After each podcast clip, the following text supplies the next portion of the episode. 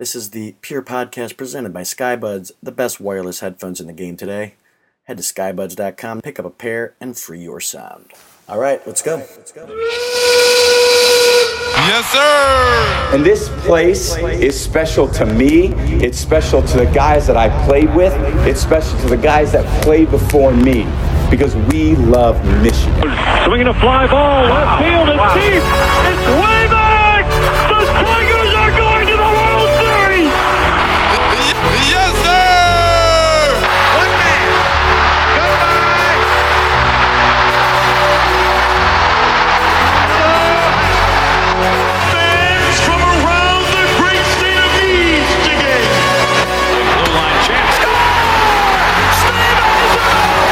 Home of the Wolverines, the Bad Boys, the Red Wings, and the Honolulu Blue. The team, the team, the team. It's time for the PMP. It's time to go to work. Giants up for Detroit, a lovely city.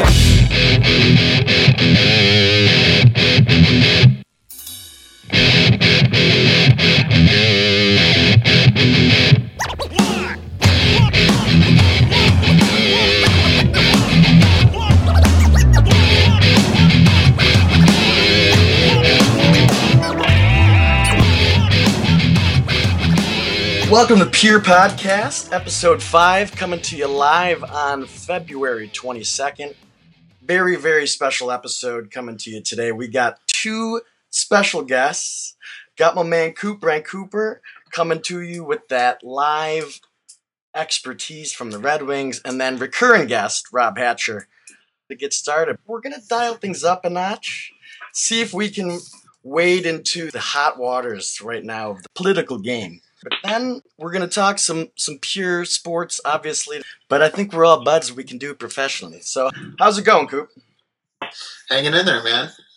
Hanging in. Glad to be with you. Thanks. This is this is pretty pro. I think the four man pod really is when you hit the elite level.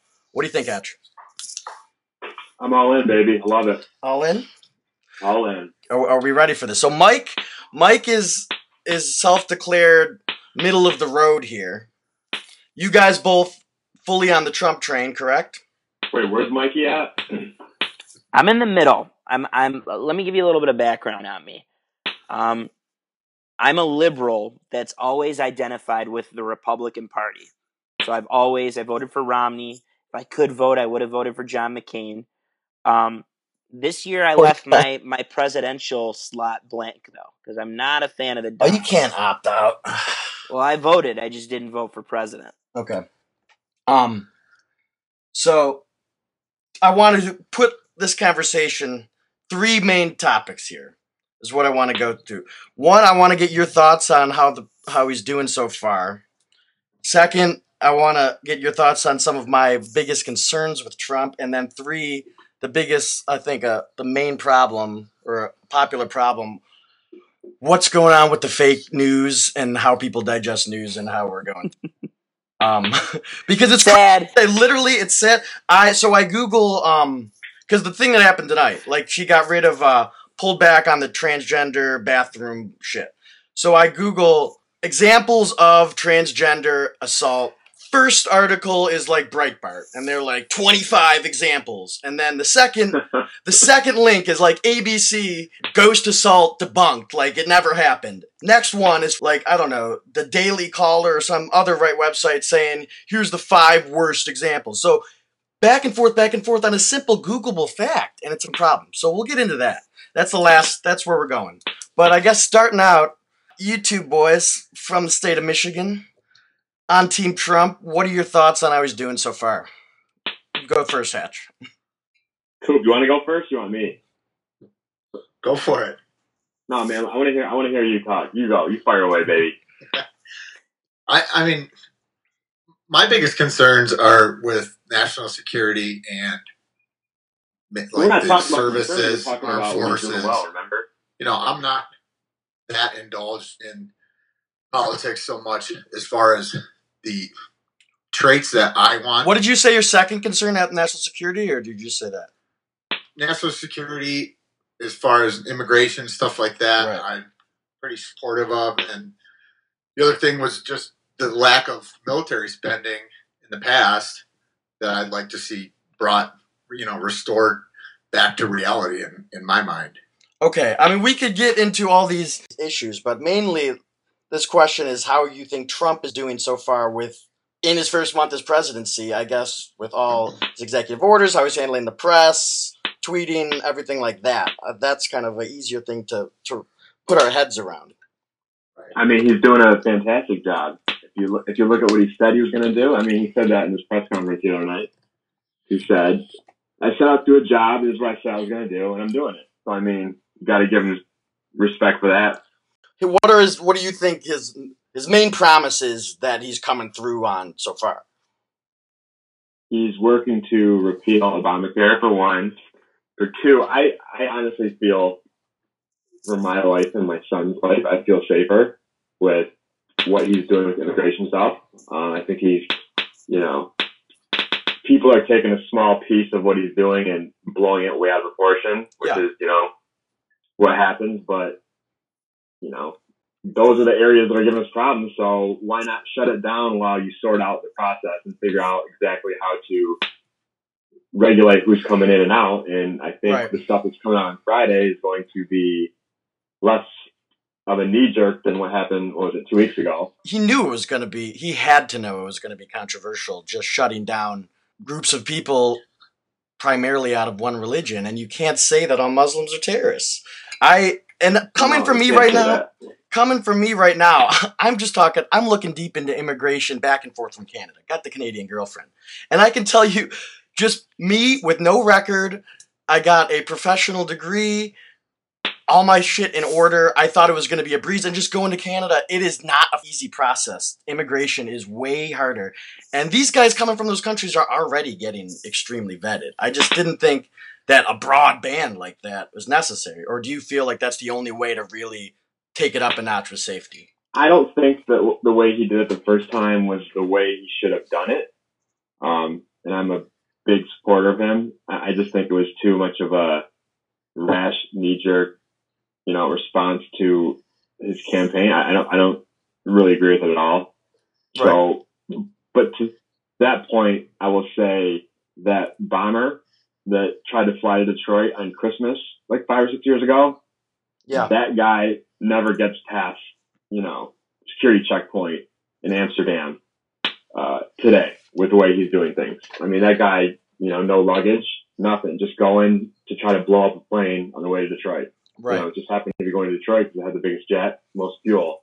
But that could be one, you know, pro of a blanket ban. But I don't think you need to go that direction to get the results that you're looking for, which I think we're going to see, you know, on Friday. Maybe there's still some bugs in it. Who the fuck knows? But Maybe if you would have asked like the CIA and national security what their thoughts were instead of firing it out. I mean, um, he's just a straight shooter with upper level management written all over him at the end of the day. See, I'm gonna have to go ahead and disagree with you there. getting it done. He's getting it done. And Coop is a sandbagger because I see him clicking all over Facebook. I picked up some new great conservative follows because I see what he's clicking on. So don't let him trick you. You think the borders are safer now? Oh yeah, absolutely, absolutely, I do. Okay, so The whole we'll we'll leave the whole Mexico thing for you know later another day. Coming in, absolutely, I believe he's made it safer. No, no, I, I want to do Mexico real quick, just briefly. Do you Okay, think fire a away. wall? Do you think do you think a wall would keep the bad hombres out? Well, I don't think it's only a wall. I think it's it's deporting one people that didn't proper. I mean, just as like a whole scope of it, it's how does it work? Like it's like getting a license. It's like you just come here. You need to go register yourself. It's like it's like a dog or something. You can't just roll. Agreed. Agre- agreed. You you shouldn't be able to just we- you shouldn't just be able to walk into the country and and and do, do whatever you want freely. I do agree that you should go through a process to where you're on rec- record and you're a documented person. the wall, no matter how large, is not gonna stop. Like, how many years did it take to build the Freedom Tower?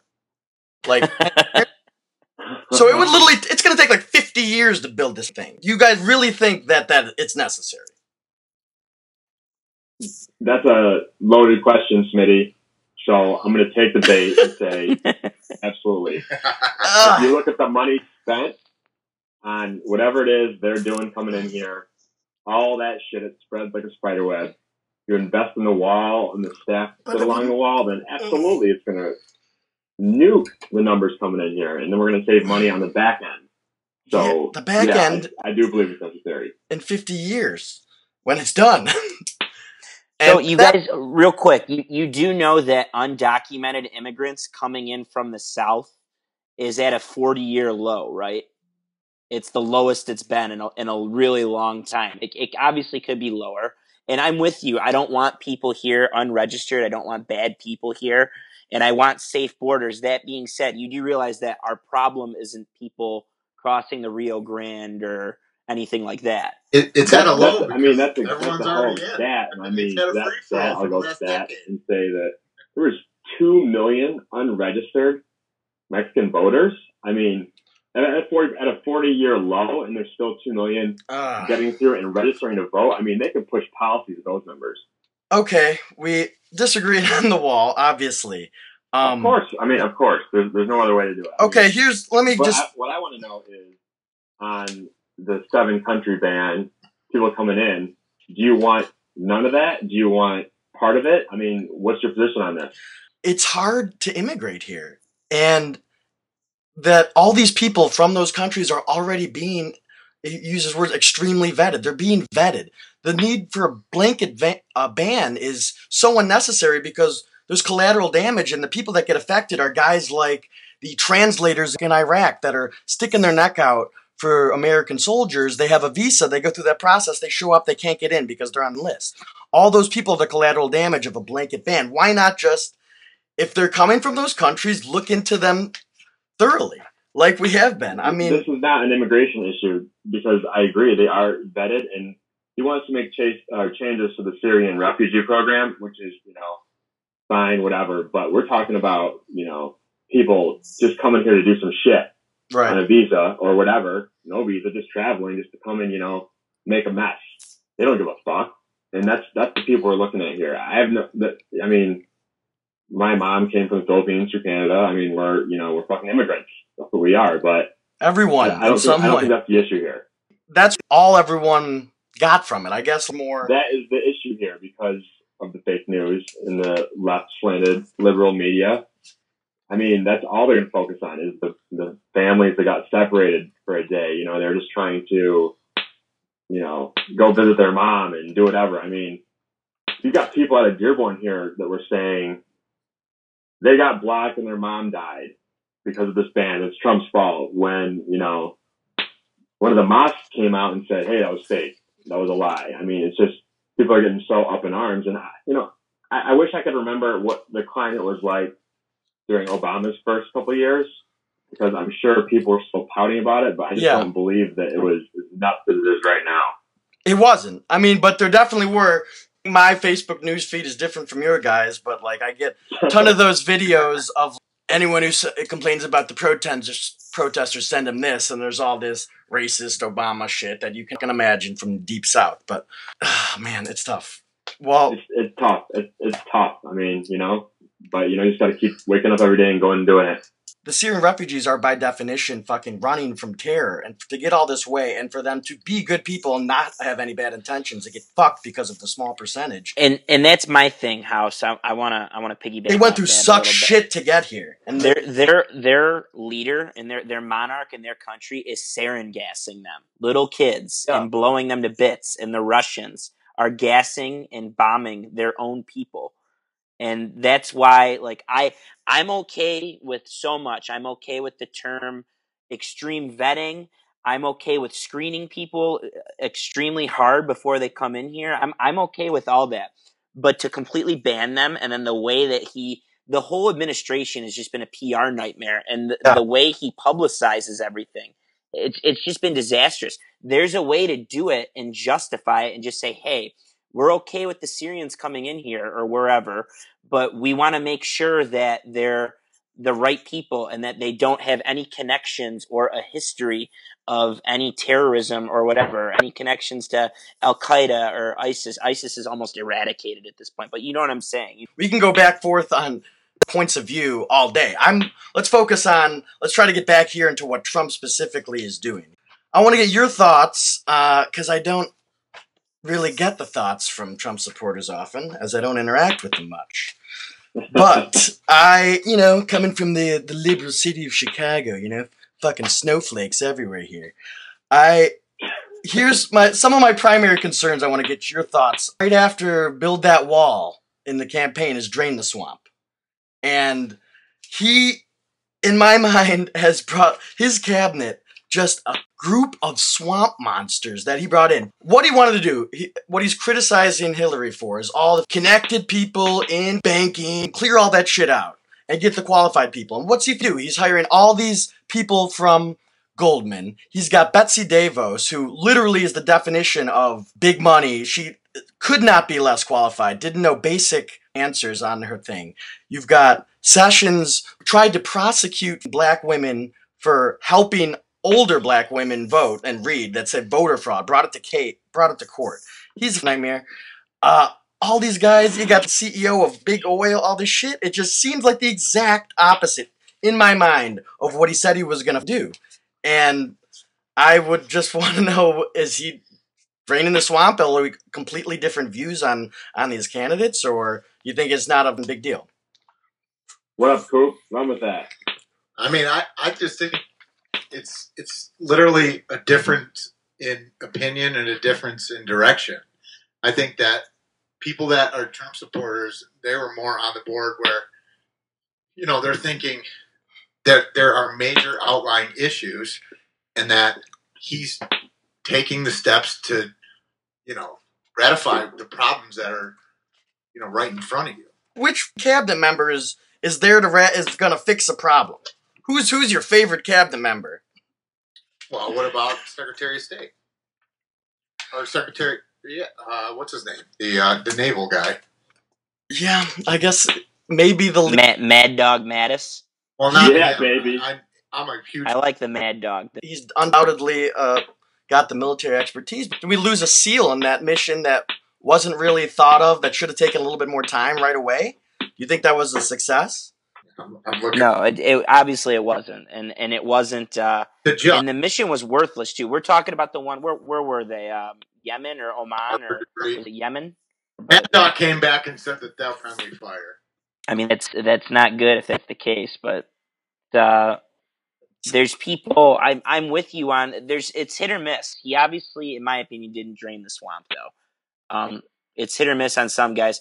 I the big oil thing. I like Rex Tillerson because I think he's he's well traveled and he's he's just looking at it for what job they're doing. Um, I think Rex Tillerson is going to make a great Secretary of State. I love Mad Dog. Uh, it seems like the new guy that they just nominated for national security advisors. It, he seems to be universally liked. What's his name?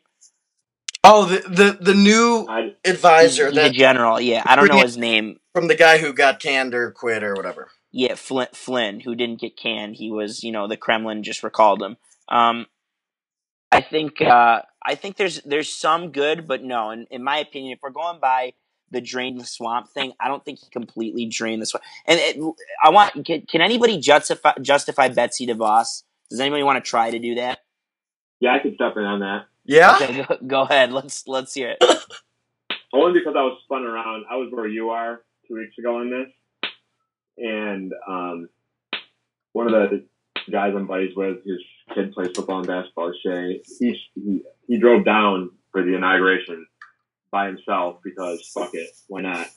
Um, he let Oh, me up about it because his position, which I did not think about this, is just like the rest of them. She's not beholden to anybody. They got enough money, and maybe, just maybe, she's going to actually make a difference in the public education space, which I'm starting to see is possible now with the vouchers, taking money out of a system that is totally fucked and letting people make choices to, you know, do the charter, to the private schools, opening up doors to people that might not be able to afford a private or charter education, as opposed to just flushing cash in the public school space. I mean, it's a goddamn sieve with the way they spend money It's and the teachers are still so underpaid. It just makes me sick. So I mean, I've got to Agreed. Teachers are underpaid, pull out of the especially in the public schools. We'll be going private next year.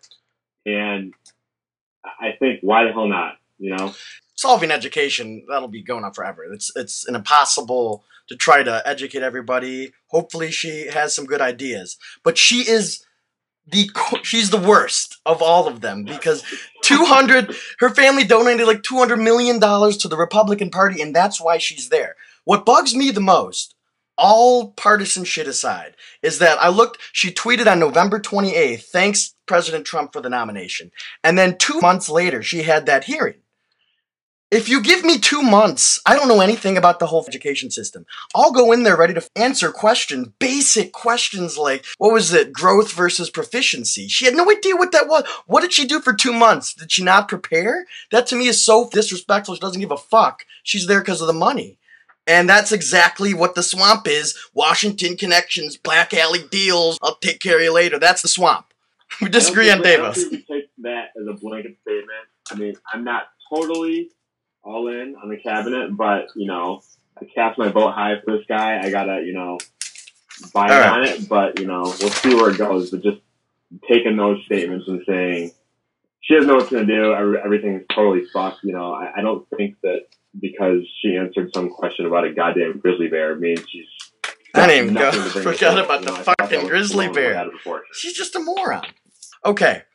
Concern two is his conflicts of interest with the Trump organization. And Okay. he has said he, he doesn't know what a blind trust is, and it's not a blind trust.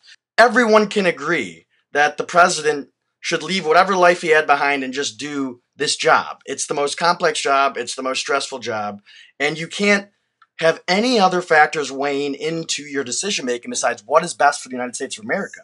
So what you need to do is sell all of your assets and have someone else run it. Letting your kids run it is the exact opposite of a blind trust. Blind trust, you need a neutral third-party lawyer making all the decisions, doesn't let you know about it. And when you have an international bill international company like him, it's clear that he's going to put those factors that going to benefit the Trump organization. You can't care about that shit anymore because you're just you transferred over to public service. And when he's got Mar-a-Lago putting their rates up and people are literally paying to get close to the president and you could have our enemies ponying up the 200k in fees to get a spot in there so they can be close to Trump when he's making decisions out in the open. What do you do you guys think this is not a big deal and he's really not going to weigh that shit in or is it just not as big a problem as I think? I, I'm not well versed on blind trust. I'll tell you that. Okay, here I'll help you out here a little bit. Um, I'll, I'll take a little bit of your side, Smitty, because I myself wonder, you know, what this woman is doing in all of these cabinet meetings and all of that. I don't know why Ivanka Trump is so present in all the day to day running of this country. You know, and Well, she's much smarter than her father, but Yeah, I was just gonna say I don't actually mind that if she's talking some sense into him. maybe you know Okay. giving him a handy that's- after that's meetings one, and stuff. That's That's one cool. way to look at it, and that's, you know I respect that viewpoint. I do. I don't know why personally, but hey, it's a good way to think of it. Maybe she's you know a built-in check, as you said, that she's telling him what to do and what not to do. But yeah, I mean, you can't be working with those conflicts of interest, and I think that as far as charging the enemy is going to play at the table, I mean, I haven't taken any shots at your candidate yet, but that's not what this is about here. I mean, you can say that, but we don't have any evidence of that. And Of what? To, yeah, to tell you the truth, yeah, I do think that he needs to step back a lot on his international dealings and what he was doing before. And it's tough because the people that were in there with him running it all were his kids. So Right. you know, it's a, it's a catch twenty two here. So, I but I, I don't think it's as big of a deal as you're making it. That's what I think. I thought the whole shit that went down with the, the Japanese prime minister and then out in the open in Mar-a-Lago, people are taking pics with the guy with the football. That's a nightmare. And Bad, that was bad. bad, sad. but it sad.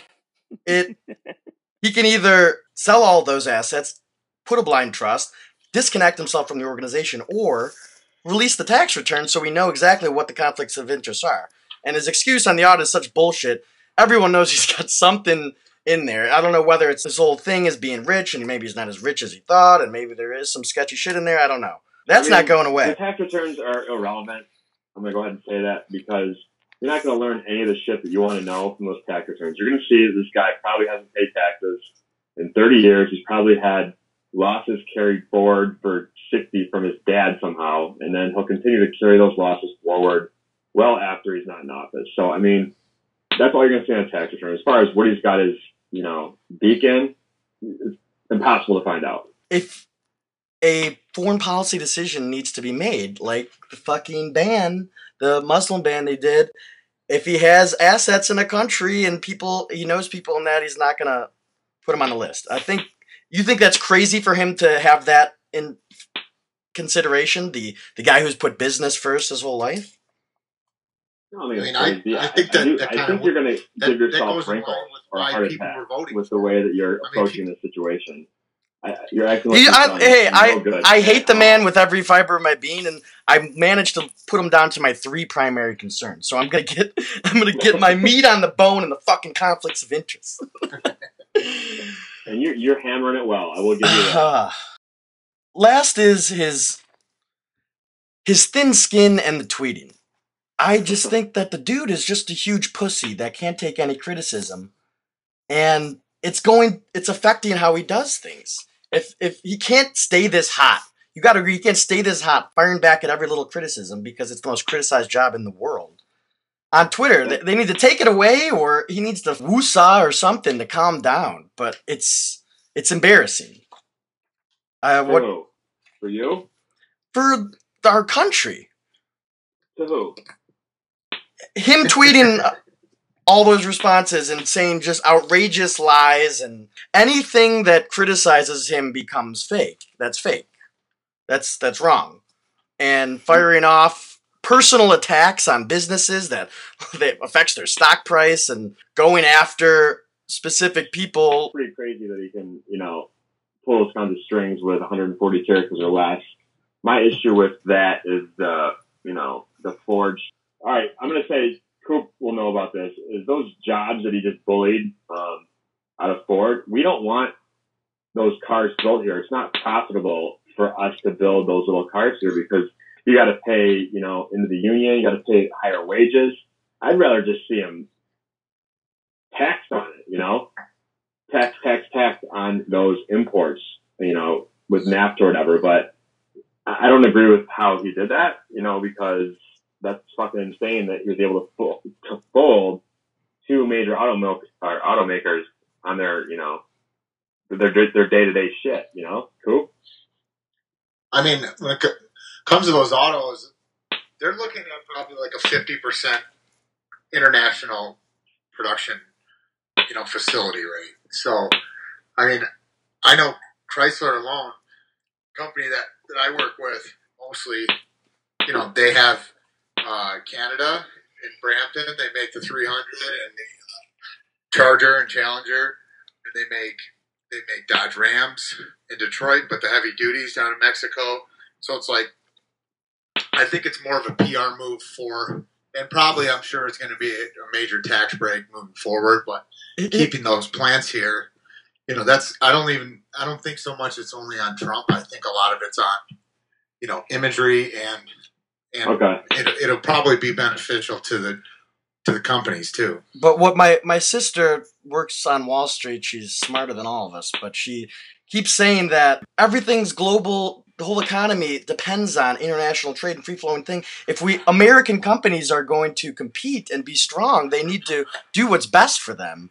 And I'm not obviously we keep as many jobs here as possible, but to just like make it harder for American companies to succeed because of restrictions is only going to damage their jobs in the long run. You can't just celebrate bringing back a thousand jobs at this factory. It's great for that family and it's good, but that's not how you you can't look at it on that small scale like that. I mean, looking the at one it thing big you got to you can't run wild bringing shit here and just raking cash and then totally butt fuck us when we want to bring the stuff over there. That's, Right. that's kind of the situation when we have been dealing with. So I mean, I like that he's going after that. Definitely. None, none of the parts that you're putting to, the cars together with are made here. So those are already. So how are they butt fucking us when we go there? When we try to send yeah, I things mean, yeah, look at look at. Uh, I've got a buddy that works for Chrysler, does international tech with China. I mean, what we pay to go over there versus what they pay to go over here, it's not the same. Right. Leading to the issue that pr- basically everything's been going to. And I think it's the heart of why there's such a divide and why everything's so hot right now. It's hot, baby. If we're doing good though. This is a, this is an educated discussion. I'm happy to say. If there's I If we weren't educated, it, it gets out of I control. think I'm If still we going to be friends with you guys after this podcast. I don't know. We, we're getting to the he summit thinks- here. He thinks he's building a back door already. Yeah, you know, gotta ha- always have an exit strategy. Cana- hashtag Canadian girlfriend. I have a huge issue with everything that's going on with the media and the fake news and the war on the news and declaring that the the enemy. Just how absurd it is that I'm googling looking for a fact. I want concrete examples of when transgender people were abusing women, and to get every other link, every other is a different story or spin on it, and it's it's dangerous. The story that I think exemplifies my issues the most is with the. I think you brought it up earlier. Is that the figures about the three million undocumented people who voted, right? Three Yeah. million illegal voters. Do you think that's true? Yes, absolutely. It was two million, and it is true, confirmed.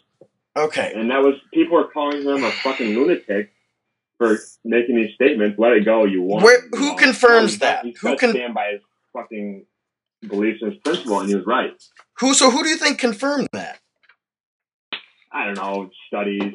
Okay, so here's how Secretary of State. You In- know, the whole cycle of this story is the machine, the Trump machine in motion, and why it's fucking terrifying to me. So, as far as anyone concerned, deep research, this whole story originated from some dude on Twitter who in November tweeted about this with the num with that number, that figure, with no evidence to support it, saying that uh, oh, we just concluded this. Then the next step is Infowars picks it up, does the Mhm. story, and then it running rampant the next day through Breitbart and all the the right media.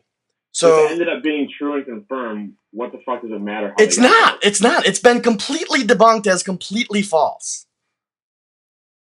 See, and the fact that we both think, we both truly believe that I think it's complete bullshit, you think it's confirmed true, is the root of the problem. But go, going based, let's say that it's all false, uh, going on the story, because it Your go- story. my story, my story, fake media story. So Sad.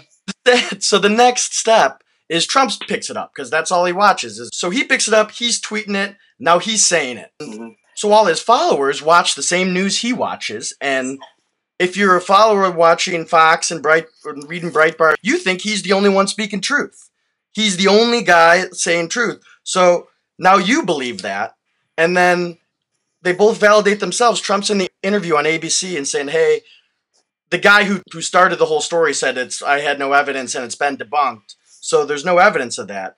Trump's response is, "You you know what? Turn on over to Fox. There's all these people. They believe me. Very smart people. Very smart people."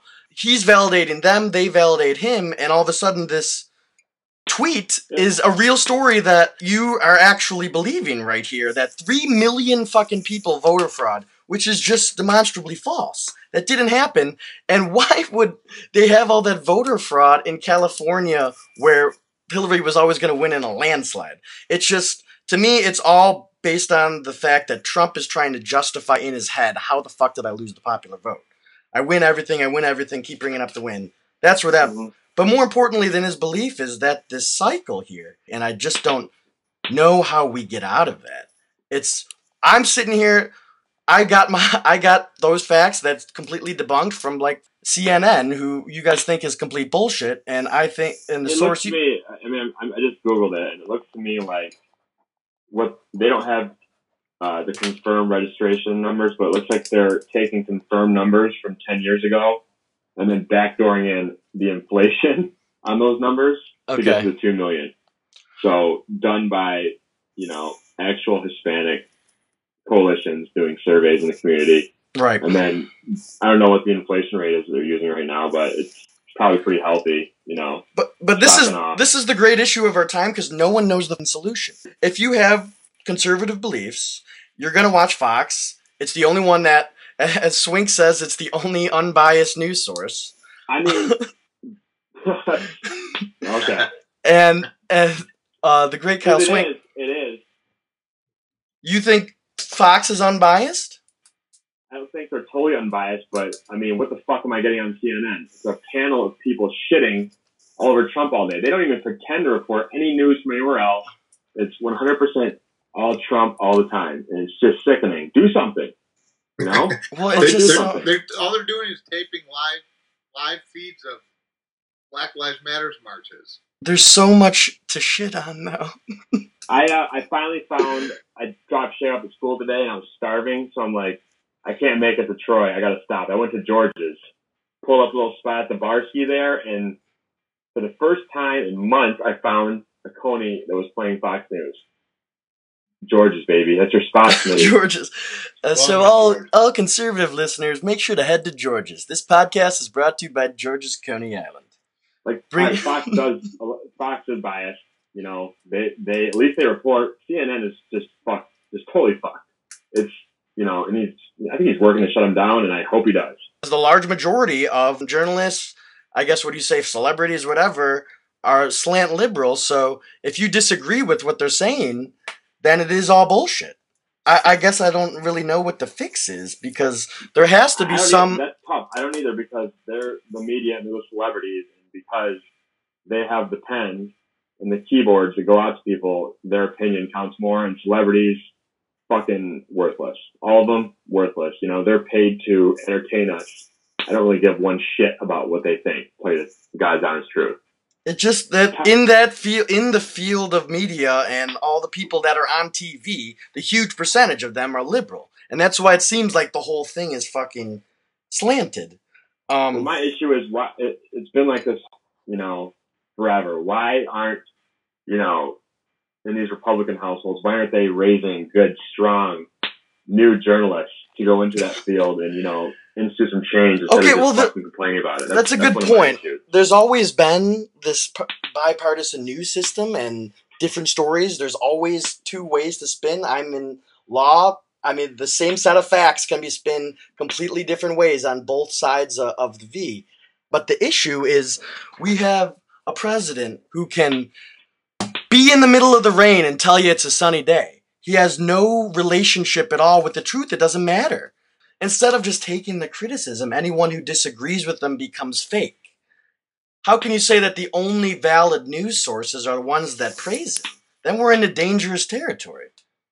I think we need um, a unified news source like we need, you know, the USPS to die and then just mint everybody an official email address Is there one last marching order. I, I think that needs to happen.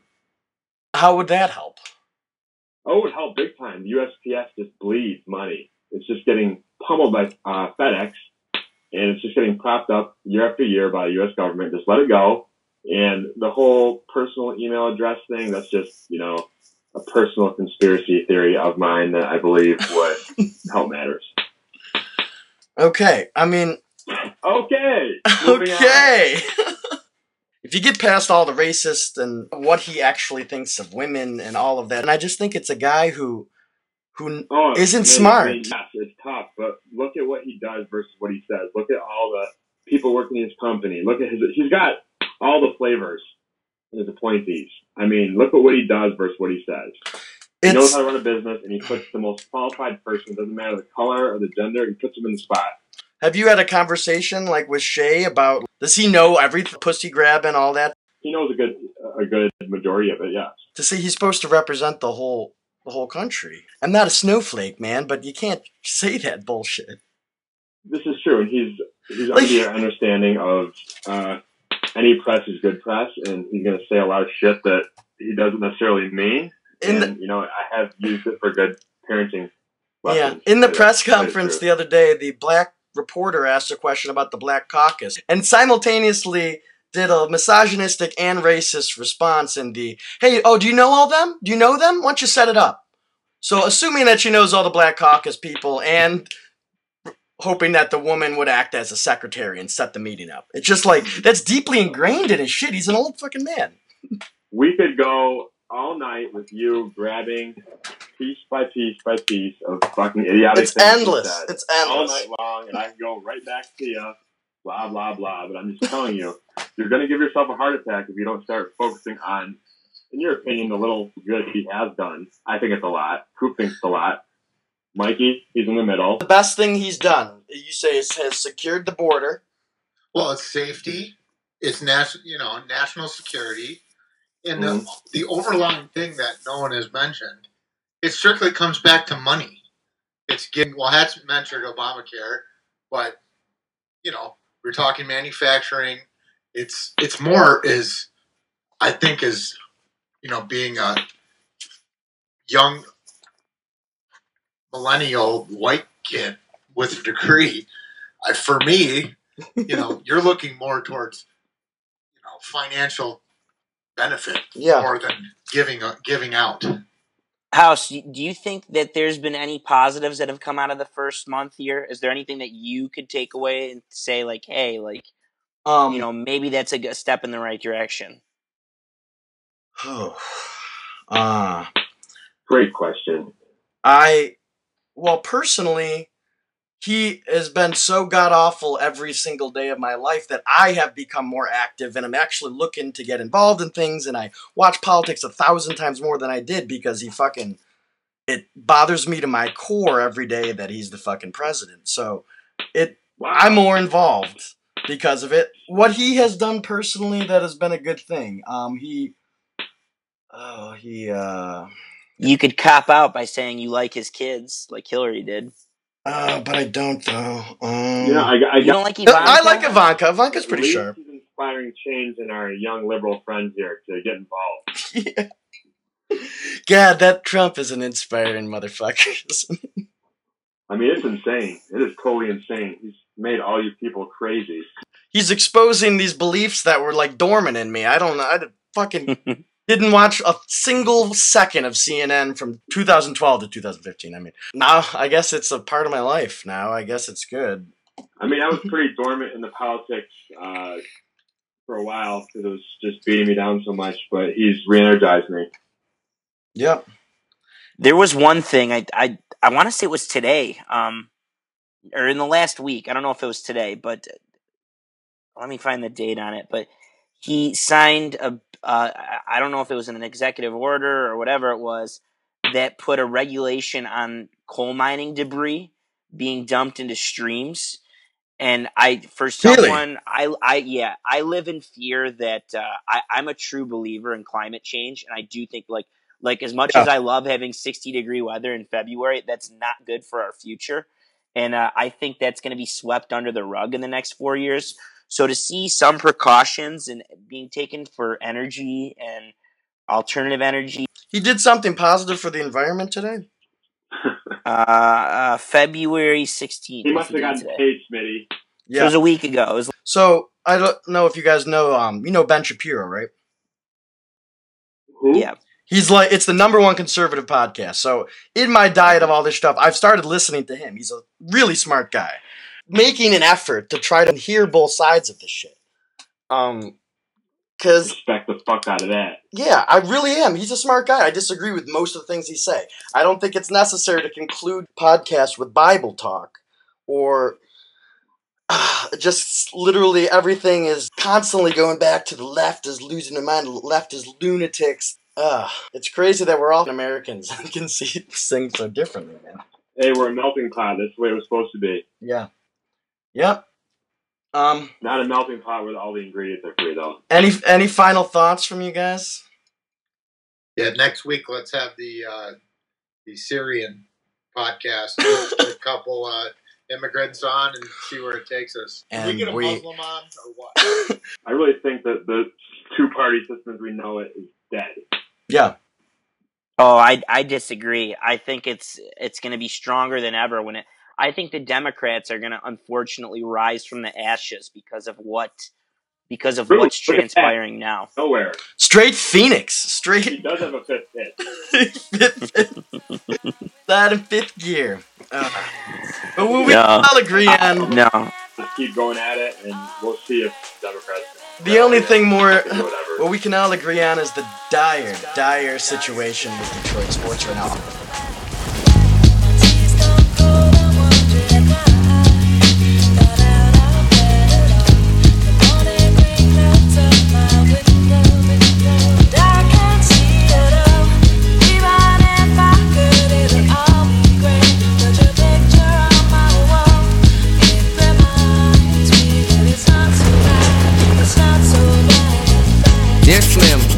But you still ain't calling. All right. Well, I think this is probably going to be primarily between our Red Wings experts, Mike Palazzolo and Coop.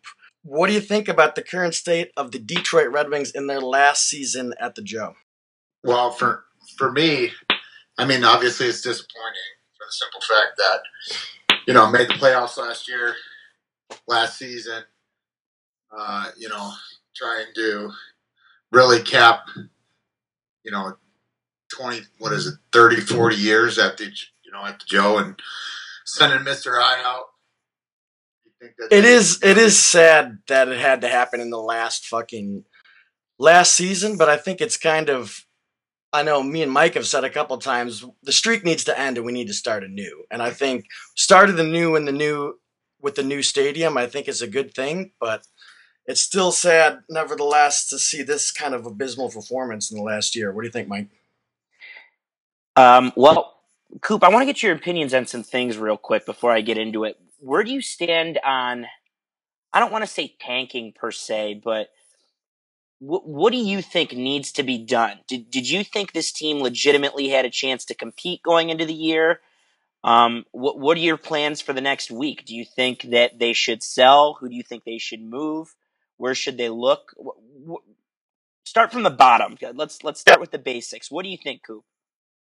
I I mean, I think they're in a really tough spot. I don't think they have a chance to compete. So, uh, you know, with especially with the way that Kenny's ran the organization the last five years, you know, we added every year, and I think this is a time. And you know, all of you know, multiple things prove why they they should do that. It's not just okay. It's time to flip the roster over.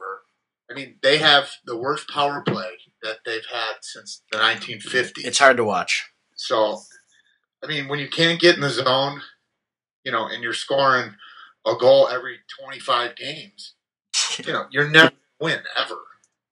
Um, looking forward, you know, I I really didn't like the DeKeyser deal at all. Um, Agreed. For the record. that's I mean he's a good player and Kenny just does this over and over again where you know he'll he'll add guys or to long term deals to these median contracts where you're going to get median play. And that's why we got seven guys with you know that make four million dollars. And you got teams like Chicago and Pittsburgh. They got you know maybe five guys that make 10 million bucks and then another 10 guys that only make league minimum. Okay, so it sounds like we're on the same page, which I'm very happy to hear. Um, let's let's start with this. You have uh, Justin Abdelkader, who I never ever liked. Him and Glendening get free passes. Where'd you go to school again? town. Michigan State. I was just getting to that. Him and Glendening get free passes because they're Spartans and Wolverines. And um, Justin Abdelkader is what he's.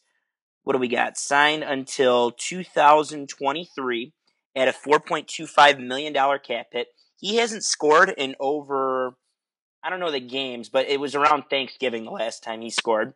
Then there's good old Riley Sheahan, who's locked up through next year with a $2 million contract. Hasn't scored since April 9th of 2016.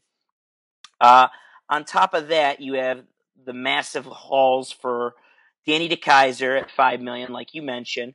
Kronwall, 4.75. And uh, there's one more that offended me really badly. Is it Ericsson? yeah Um, yeah, but his his term wasn't as. Oh no, his term is pretty bad. So four point two five as well till twenty uh, 2020. So between those four guys, you have about twenty. I don't know. I, I didn't calculate it exactly, but twenty to twenty five million in cap hits. And how? what And- percent of the total cap is that? Um, well, the current cap stands at 79 and there's going to be a flat tax or a flat cap hit going in next year so the salary cap isn't going to rise next year. So historically what happens when the cap doesn't rise is you have a lot of problems. So ken holland has us in a way with all these bad contracts these four plus three three plus four plus million dollar contracts with term for guys that don't produce. Another example that this year is nielsen. I know a lot of people like frans nielsen but for his cap hit uh, he was given a uh, $5.25 million contract until 2022, which takes him to 38 years old, I'm pretty sure. There's no way that guy's going to have a, a five, he's going to be worth $5 million at 38 years old. There's just bad contracts everywhere. And we're in a hole now where I don't know how they're going to get out of them. Who, do- who? Okay, okay. We we we're in a hole. We need to sell. Who's the who are the first couple guys that need to go that we can get some some prospects or something for? There's a whole slew of guys. Uh, it sounds like they're fielding offers on Brendan Smith right now. That's if they don't extend him. Fucking But I would go everywhere. I would move every big contract that you can just so you can kickstart this rebuild a little bit faster. I think Mike Green's an asset that they can move at $6 million. Brendan Smith, like I mentioned, is 2.75. And then Thomas Vanek, who's Has got- expressed that he wants to be back. You can get Vanek back over the summer and clear 3 million off the books now by moving him. Hatch. Who who do we need to move? Holland. Great answer. It's obvious. So how? What's that process like? Okay, so what? What's the situation right now with ownership and the guys who need to be making the decision to be like, Kenny, you done, you done good, I guess, for the for the state of Michigan and the city of Detroit, but it's time to start a new chapter. New. I disagree with that, by the way. That's a story for another time. okay, well, you know this is this is the friendly goodbye, Kenny. You've been great, but we want to start anew with the new fucking stadium. Is that possible? I just like to know what these uh, experts think about, you know, the Joe Dumars effect. He put us in this mess. Why do you think he should be the one to bring us out of it? Yeah. Yeah, it's the sa- it's a very similar situation to Joe Dumars. It sounds like Chris Ilitch isn't going to he's not going to run to making towards any any moves with Ken Holland unless there's some really long-term disastrous seasons here and we're only going into the first one of those.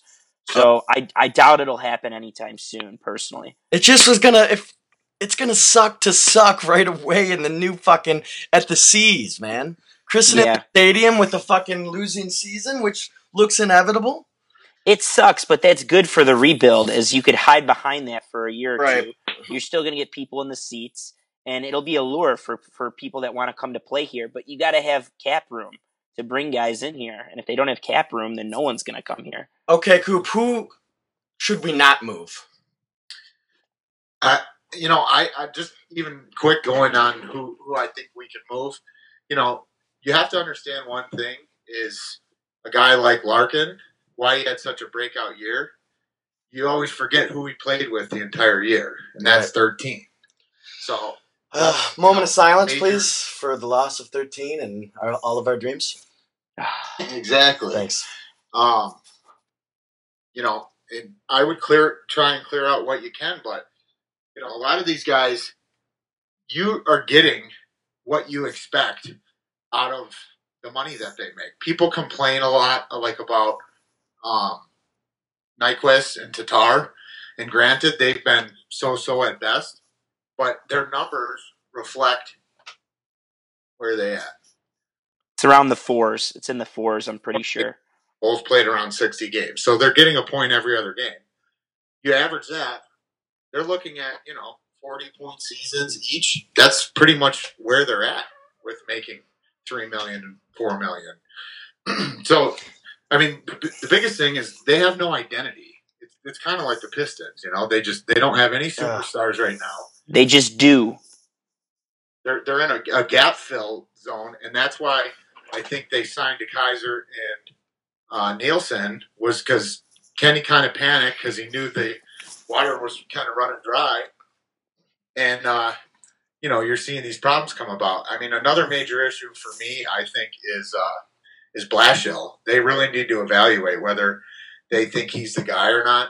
I think that he you know, he did a good job coming in, but he also had Datsyuk. He also had, you know, a healthier group. Um, you know, and you see the turnaround this year, and they have the shittiest power play in the league. It's like Yeah.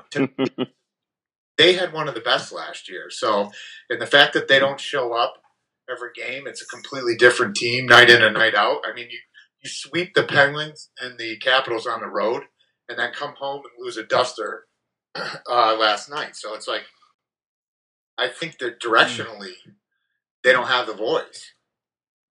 No. No, they don't. I'm I'm with you there. And in regards to Blash, uh, I love that you brought him up.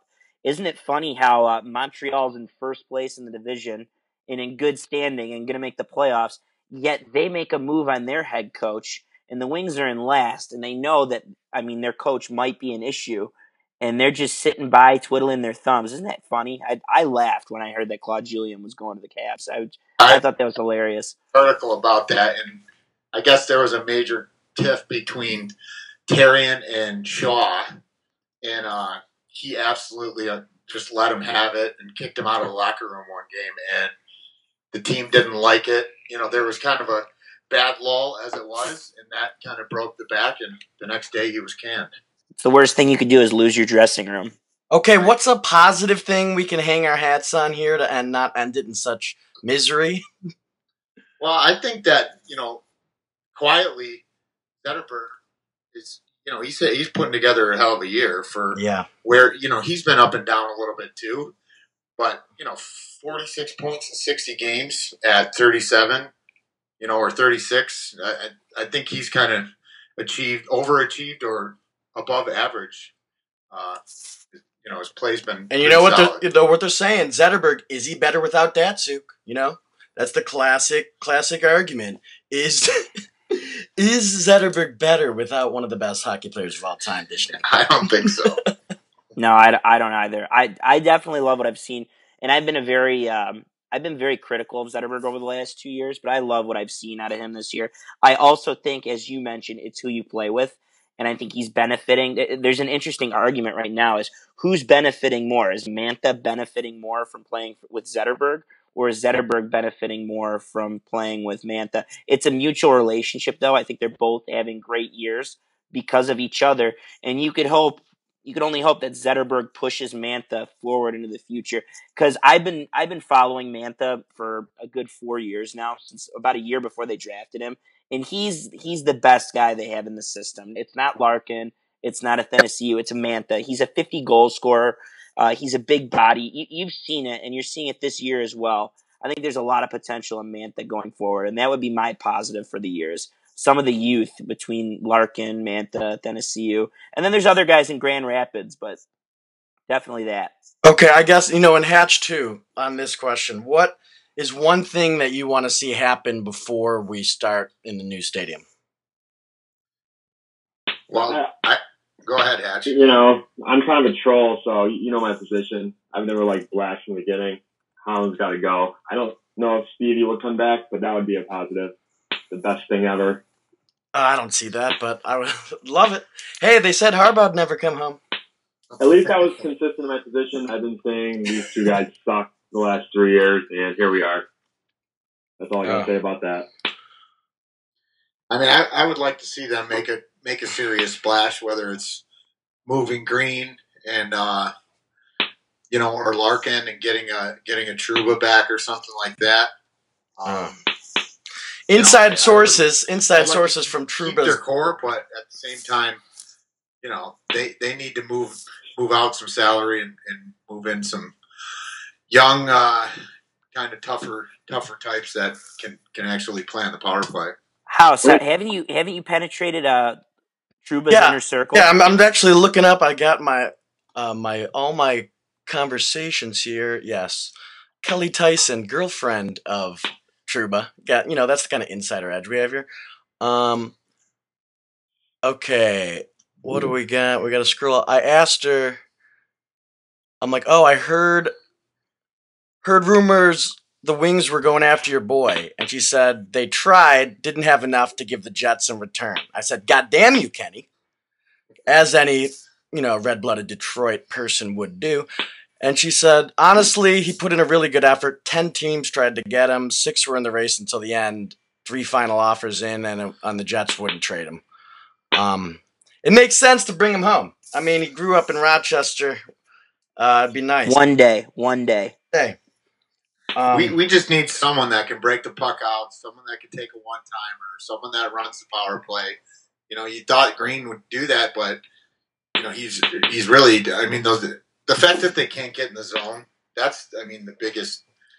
I mean, if they had, let's say, you know, ten more power play goals on the year, they might be in the wild card spot.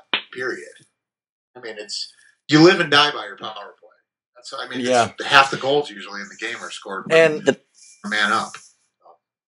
I was gonna say the why I went to the game in Chicago, and it just you notice so many. I've seen far less games than you guys have living out of the state, but you just notice when you're watching them live how much.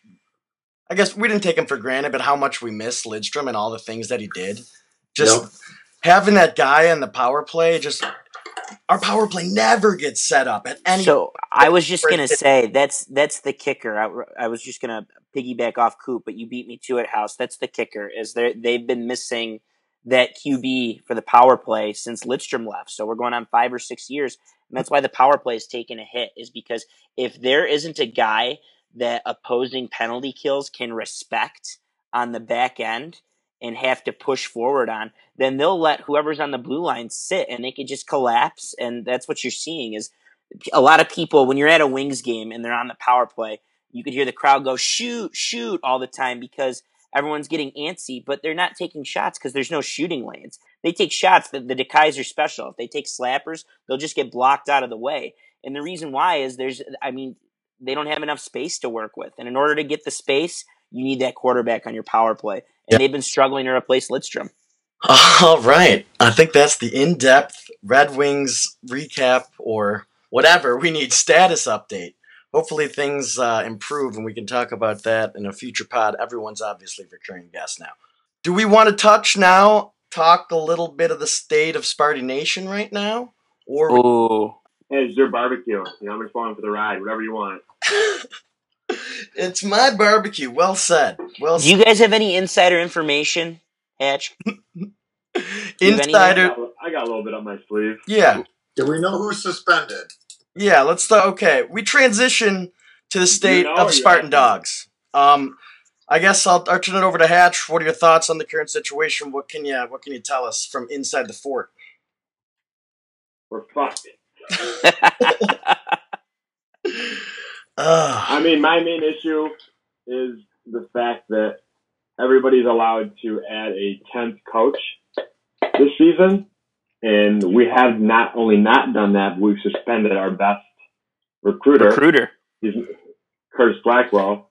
He's plugged into Detroit, and he, you know, as you saw in the papers, is suspended for either failing to report or, you know, trying to set up a cover up. I don't know. Real quick, real quick. I want to interrupt on Brett on Blackwell. I know the impact he's had on state over the last three years. That being said, Michigan just swept the th- top three in-state kids, or the top six in-state kids, and the top three. I mean, between Peoples Jones, uh, Kelly Powell, and Ambry Thomas, they own the city of Detroit. So Blackwell didn't do that good of a job this year, but I still know the I mean, impact a he's had three on and the nine program. season doesn't hurt those matters when we led for two out of those three for the whole time. That's Right. true. That's true. They shut it down in what November, and we lost them. I mean, Yeah, there's nothing you can do about that. It's hard to sell uh, shiny. Is that what they say? That's kind of what we're dealing with here. Yeah. So what, what, what, Coop? What was your question initially when we started the transition to Spartans? Well, just with, with Blackwell, they didn't they mention that three players were uh, suspended, and I know that they're doing a hell of a job trying to cover up who's who and name calling. I heard the uh, Corley's name get thrown around and Scott's name, but nothing, you know, as firm has come out. I don't. I don't believe that it's Scott. It's uh, the way I heard was Corley, uh, Demetric Vance, and Josh King. That's that's what I heard. I, I did hear the Scott thing, but uh, Blackwell brought Vance and Corley in, so it makes sense that whatever happened, they called their coach, the recruiting guy, you know, the Detroit guy, to help them out, and you know that's what happened. But they're saying it's going to be messy, so we'll see. I mean, when this happened a few years ago with the basketball players, it was out, you know, a week a week after the fact. So I mean, Izzo does a good job of burying that Yep. shit, but that came out quick. I mean, So Do you do you think it's a coincidence that they're covering it so hard right after the the Baylor explosion went down? I think they're covering it because they got a whole another bag of issues with that pedal doctor right now. Dr. Nassar, he was on 60 Minutes the other night. a I- big this is news to me. What is What going is on this story? now. I mean, it's just a big- So the the former gymnastic, or he was the, I don't know what his role was in the athletic department, but he was a doctor at Michigan State, and he worked. I know a lot with the gymnastics team, and he worked with USA Gymnastics. He's getting accused. He's actually just charged with 23 more sexual assaults today. Well, he's okay, just, that's uh, not. uh, Let's let's start. I got a couple offers, a spin zone, little PR one on one for for the Spartans here. Spin zone coming. Um, first of all, no one's no one's batting an eye at a creepy fucking gymnastics coach. Have you ever watched any minute of any Olympic thing and it's just the creepy dudes in tracksuits that are just like, it's it's it's a and they give long hugs too. yeah they give really long hugs. They have tiny little girls. They're like spotting them, touching asses. oh, absolutely, That's absolutely. that's you can't blame that. That's just gonna happen. that's collateral damage if you're gonna have gymnastics. Think about that the chubby guy with the mustache for the USA team for all those Yeah, years. Bella Bela Karolyi. with uh, Kerri Strug. I mean, that's just Yeah. like creepy sexual assault coaches and gymnastics go together like concussions in football. It's just Okay, so this is a doctor though, and and he was doing it for years. right. And this is like actual. This this isn't the creepy Oh, a coach. that- creepy- that's, that's copping a feel. Creepy- a creepy professional involved in gymnastics. That's Yeah. just going to happen. Okay. But in terms of the assault, the major allegations, Scott, I don't care who's involved. As far as I'm concerned, the coach was filming it so the proper authorities could be alerted. And they weren't raping, they weren't actually bribing her. They were actually just donating to the cause of sexual assault victims. So really, they just need to kind of spin it differently. That's my take. Spin Um, zone. spin zone. Yeah, you got to get a proper spin zone. Get a get a good team in there, and we can get out in front of this thing. I don't want. put a spin on a knuckleball. yeah. Uh, yeah. Well, how is the, what's their basketball record? Are they? They're on the line, you know. At, they're I don't know, eighteen and thirteen. They got to win, I think, a couple more games. See if they get into the dance, but we'll see. You know, Yeah, we almost blew it. To, injuries, Got some uh, young players figuring it out. You know, fuck it. we almost blew it to fucking Rutgers tonight. Oh, do we play tonight? Michigan almost blew it to Rutgers. I'm glad that you're paying attention. Thank you. I appreciate that. yes. Um. Well, uh, you know, I think they're gonna make it. I don't know about Michigan. Do you think both teams are gonna make it, Mike? I I think Michigan's in. Uh, they they need maybe uh, they got to finish strong here. They probably got to win. What are there four games left or three games left? Yeah. They got to probably go two and three. I think they'll have to beat a struggling Northwestern team. Northwestern's kind of toned down a little bit in the last couple weeks, and it would help to get that Purdue win. Yeah, that's Um, and if they beat Purdue, and then Yeah, at Nebraska. th- they're definitely in. But if they make, I mean, last year they got in by making a little bit of a run in the conference tournament. You remember who did they beat? Indiana with the Cam Yeah. Chatman buzzer beater. I think if they make a little bit of the run in the con- conference tournament, they got a shot. Michigan State though, they they got to come on strong here because Who's they, they really got don't left? have much. Uh, Um, Maryland. Uh, I don't know. There's four games. There's three games left. Maryland. There was two winnable and two They got- long shots. Okay, Thursday, Huskers at Spartan. Nebraska, Wisconsin, at Illinois, and at Maryland. Yeah. And Michigan has uh, Purdue at home. That's senior day. Then at Northwestern and at Nebraska. I think both teams probably going to need a win in that tournament, in the Big Ten tournament. I see them both getting in. You heard it here first. You heard it here. We'll take it. In news, Insider Hatch breaks it. Both Michigan teams in. okay. All right. So here's the final thoughts. Are the Detroit Lions the best team in Detroit It's a great question. right now? What? Who's better? You think the Tigers are better? All right, let's let's go let's go in the circle and everyone pick a team. Pick pick the team that's closest to the championship. House, you start. I mean, you got to see the team right now. It's got to be the line. They just can't, it's tough to say out of my They're mouth. a fucking cartoon. But they just made the playoff. They have a great quarterback at least. The the Wings are not close. The Pistons are not close, and the Tigers missed their window, man. I Hatch, who do you who do you think? I got to go with the Pistons. They got tradable assets, and they did hang with the closest four-game sweep in history versus Cleveland. They were in that was a sad moment in the lead- in the Pure Pardon Pod history. Was that the best moment of 2016? One of the top five moments was a sweep by the Pistons. Coop, what about you? What, uh, wh- who's the who's the closest to a title for you? They're, they're, they're, they're, they're closer. Pistons are closer. yeah. What are they? They are they dabbling in the deadline? I mean, they offered for Boogie. That's all I could ask for. Yeah. And, you know, they were dealing with a crazy person. It It's- sounds like uh, it Perfect. sounds like they're they're making Drummond and KCP available for the right deals. It depends what the right deal is. I can't see many that I I would admire at this point, but I Is I'd Ben hope Gordon they'd be still on available? something. Ben Gordon and Charlie V for uh, for KCP and, and Drummond and Reggie Jackson. Book it. Vladdy Vladdy really went full fucking doomers with that deal. Did you see he in his press conference? He said that he had better deals too. thinks that Buddy Hield is some fucking next Steph Curry or some shit, and he wanted him. Mm-hmm. Yeah, We offered we offered a better. Vladdy said I had better deals on table, and this is the deal they wanted. He just has the gut. Uh-huh. If he turns out to be Steph Curry, then it's the best deal ever. But it just why I think the Pistons are so far this with this league. You've got it. Doesn't matter. Everyone's waiting out fucking for You need a LeBron to get old. LeBron to get old and, and the Warriors. my. I got to go with the Red Wings because they have proven they can do it. Yeah. And I, I I'm with you, House. I think it's the Lions. So we got young guys. We got draft picks coming. We've done it before. There's a new arena. There's going to be juice. I Yeah. mean, the Blackhawks are not getting any fucking younger. I'm going with the Red Wings. Oh, I like it. That's that's a pure I- Michigan take, though. That's Nah, pretty. I think it's the Lions. I'm I'm I'm with you, House. They, What do you think, They're the Coop? only they're the only proven commodity.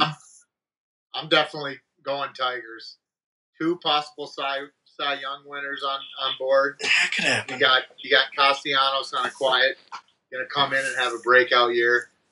Definitely Leo or Tiggs. Well, we all know the actual answer is Michigan football, but we're not counting that as Lord Detroit. have mercy. Yeah, we're right on the cusp.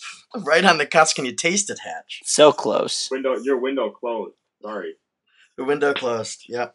The last six championships, if you count college, the the last cycle is there will never be anything better. When you think of all how good each championship game was, Cubs game seven, the Wa- uh, the Cavs coming back from three one.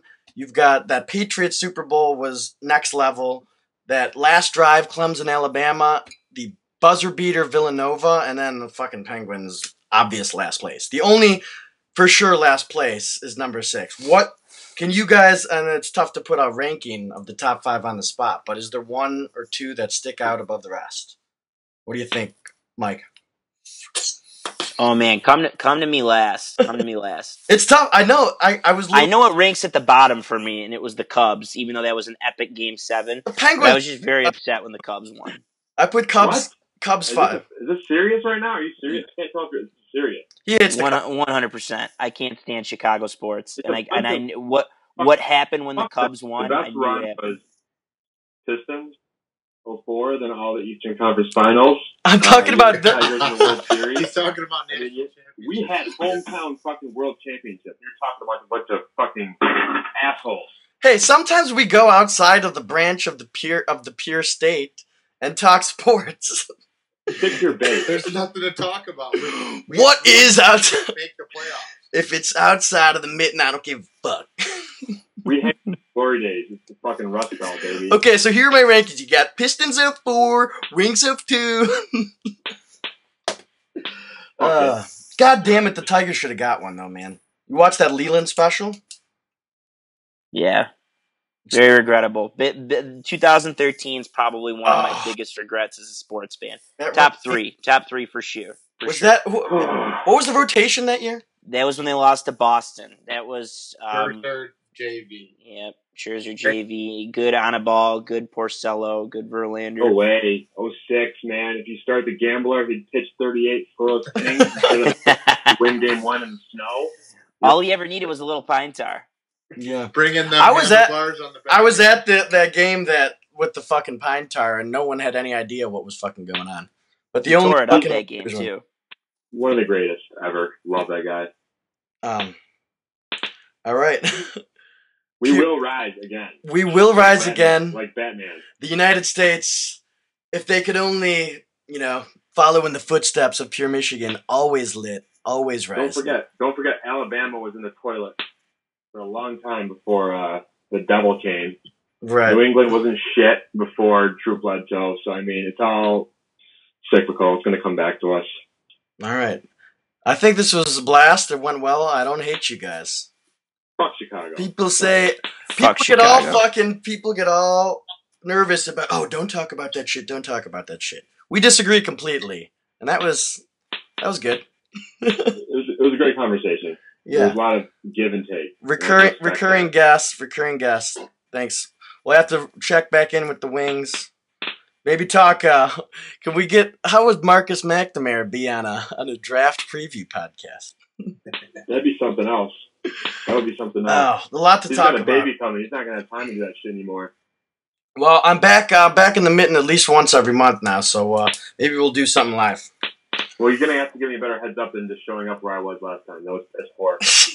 it was last minute. I didn't expect it. It was uh, always always welcome interaction. Having sto- Professional courtesy, stomping in someone's hometown, backyard, you got to send it back. What else would you do besides go to a diaper party with your boys on a Friday night? exactly. All right, man. Rock and roll. Yep. Take care, guys. See ya. Heaven of your engine, listen to her howl. Metal under tension,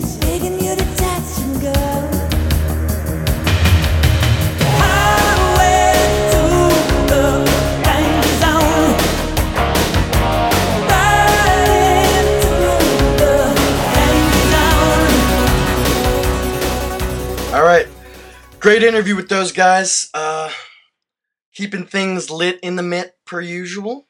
Things really didn't get heated. No, it, and and things typically. How many heated conversations have you been in recently? It's actually the most heated ones are with people. It's like a mutual hatred towards Trump. And if you look at like the Bill Maher and shows, like when they bring conservative guests on, people are tr- trying to be polite and things rarely get out of hand. Like they brought that Milo from Psycho on, and Yeah, Bill Maher's taking credit for bringing it down. everyone. I don't know if you saw that. Everyone told him to fuck off, and it got it's probably as heated as it gets. But he's literally one of the most fucking polarizing creatures ever. But I, I can't understand why guys I think so smart like him. But it's tough. The news is a problem, man. Yeah, no, it's but it's And I watch I can't get into CNN, right and it's so funny. I watch CNN, and I just see news like they're telling what happened, and they're critical of him because he sucks. And- they're just reporting facts. That's all. That's all they're doing. I mean, Anderson Cooper's one of the. There are liberal shows on CNN, but there's conservative ones too. Obviously, if Andrew Cuomo is saying something about Donald Trump, it's probably going to be pretty biased. But uh, there's people that I I wholeheartedly trust on the other side, and uh, I, no, it's that's exactly what it is. Is, is people Trump supporters are taking literal reporting of facts and taking it personally and be like, no, there's no way. You know, that's that's just but where we're at He right has now. turned me. Trump, I always kind of identified Republican, and Trump is so bad, he's turned me liberal. No, no, no. You, No, you're, you're like me. You're you're like me. You're, you're you're rational. You're a rational human being. That's the liberal in us. You've always been liberal. You're a rational human being, and like this, what we're doing right now is, if we stood by, we'd be standing by for irrationalities, and that's not like you know, it's not a good fit. Where we're trending, especially as a journalist, as an aspiring journalist, like I'm alarmed if he keeps treating the press the way he does. Like that's alarming to me. It's what you do. You people joke about it, but what if what does an authoritarian, what does a dictator do? First, you first step is delegitimize the press and make it so the only legit sources are ones that praise you, and then shut down the borders, and you're well Mhm. on your way to a dictatorship. Oh, it's scary shit, man. I just I can feel it. I compare it to the during the OJ trial. Do we know we're in the midst of a time period that's going to be studied and talked about forever? undoubtedly.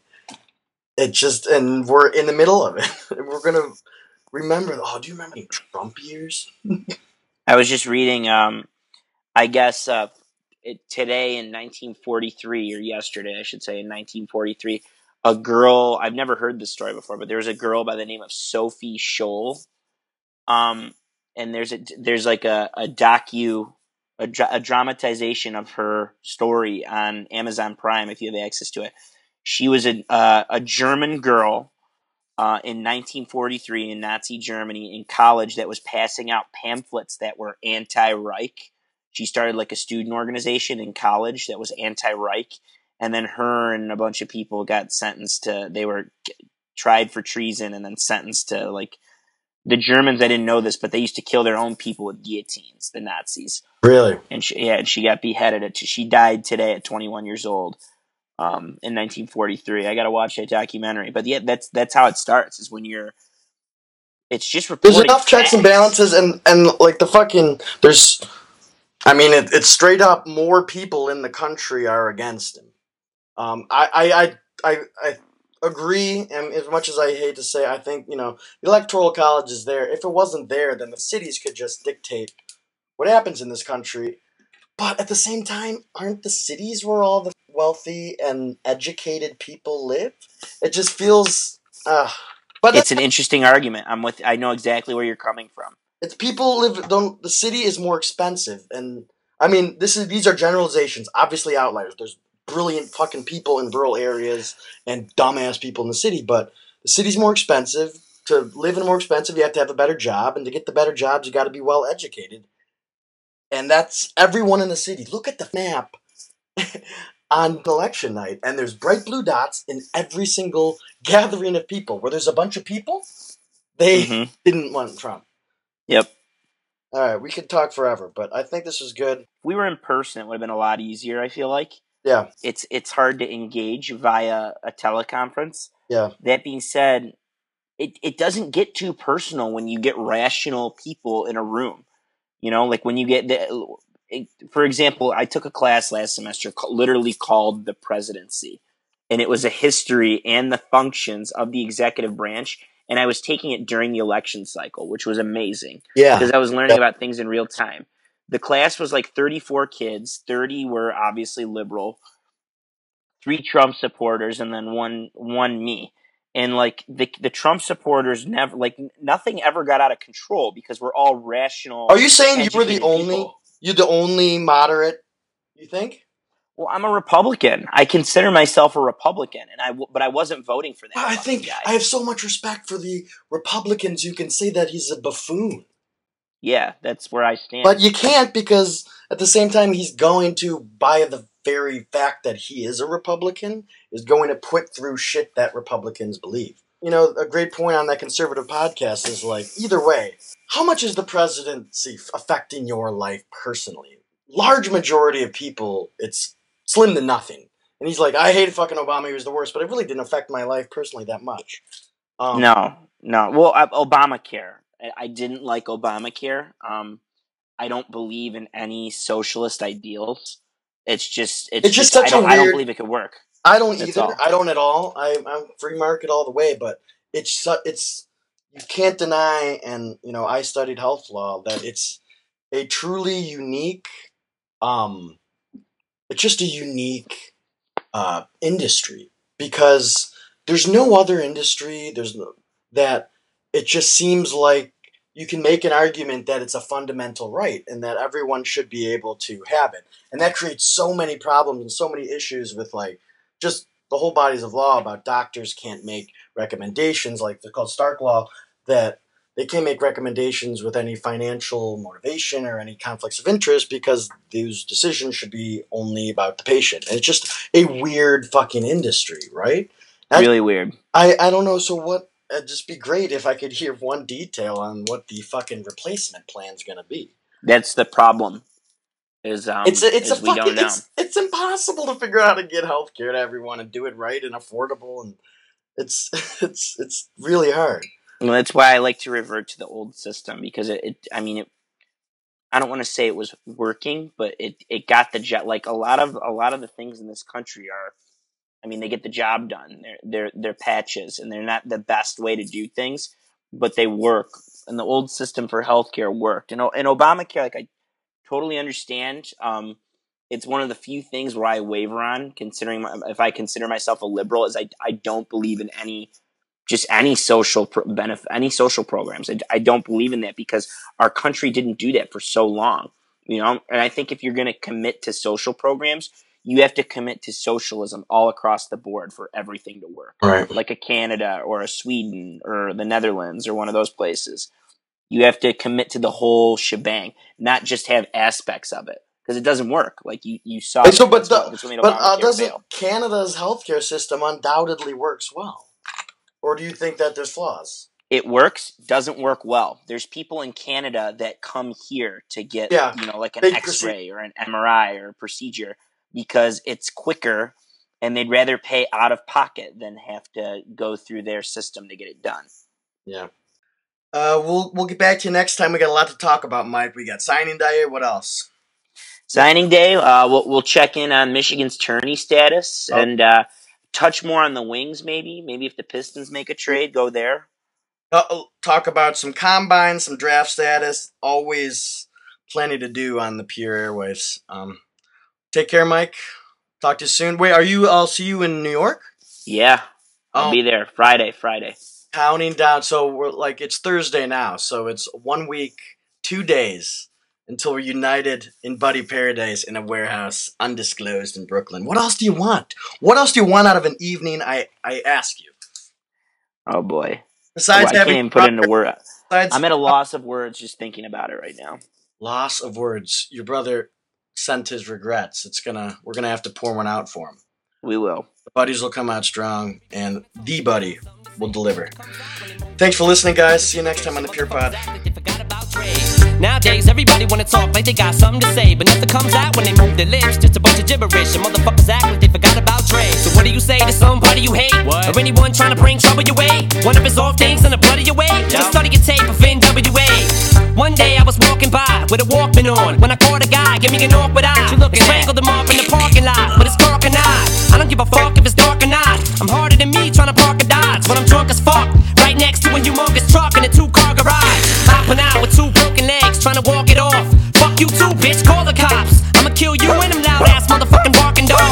And when the cops came through, me and Dre stood next to a burnt down house. With a can full of gas and a handful of matches. And still weren't found out. Right here. So from here on out, it's the chronic two. Starting the day and tomorrow's a new. And I'm still local enough to choke you to death with a Charleston chew. Slim Shady, hotter than a set of twin babies. And a Mercedes Benz with the windows up when the temp goes up to the mid 80s. Calling men ladies. Sorry, Doc, but I've been crazy. There's no way that you can save me. It's okay, go with him, Haley. Nowadays, everybody wanna talk like they got something to say, but nothing comes out when they move their lips. Just a bunch of gibberish, and motherfuckers act like they forgot about Dre. Nowadays, everybody wanna talk like they got something to say, but nothing comes out when they move their lips. Just a bunch of gibberish, and motherfuckers act like they forgot about Dre. If it was up to me, you motherfuckers stop coming up to me with your hands out, looking up to me like you want something free. When my last CD was out, you wasn't bumping me.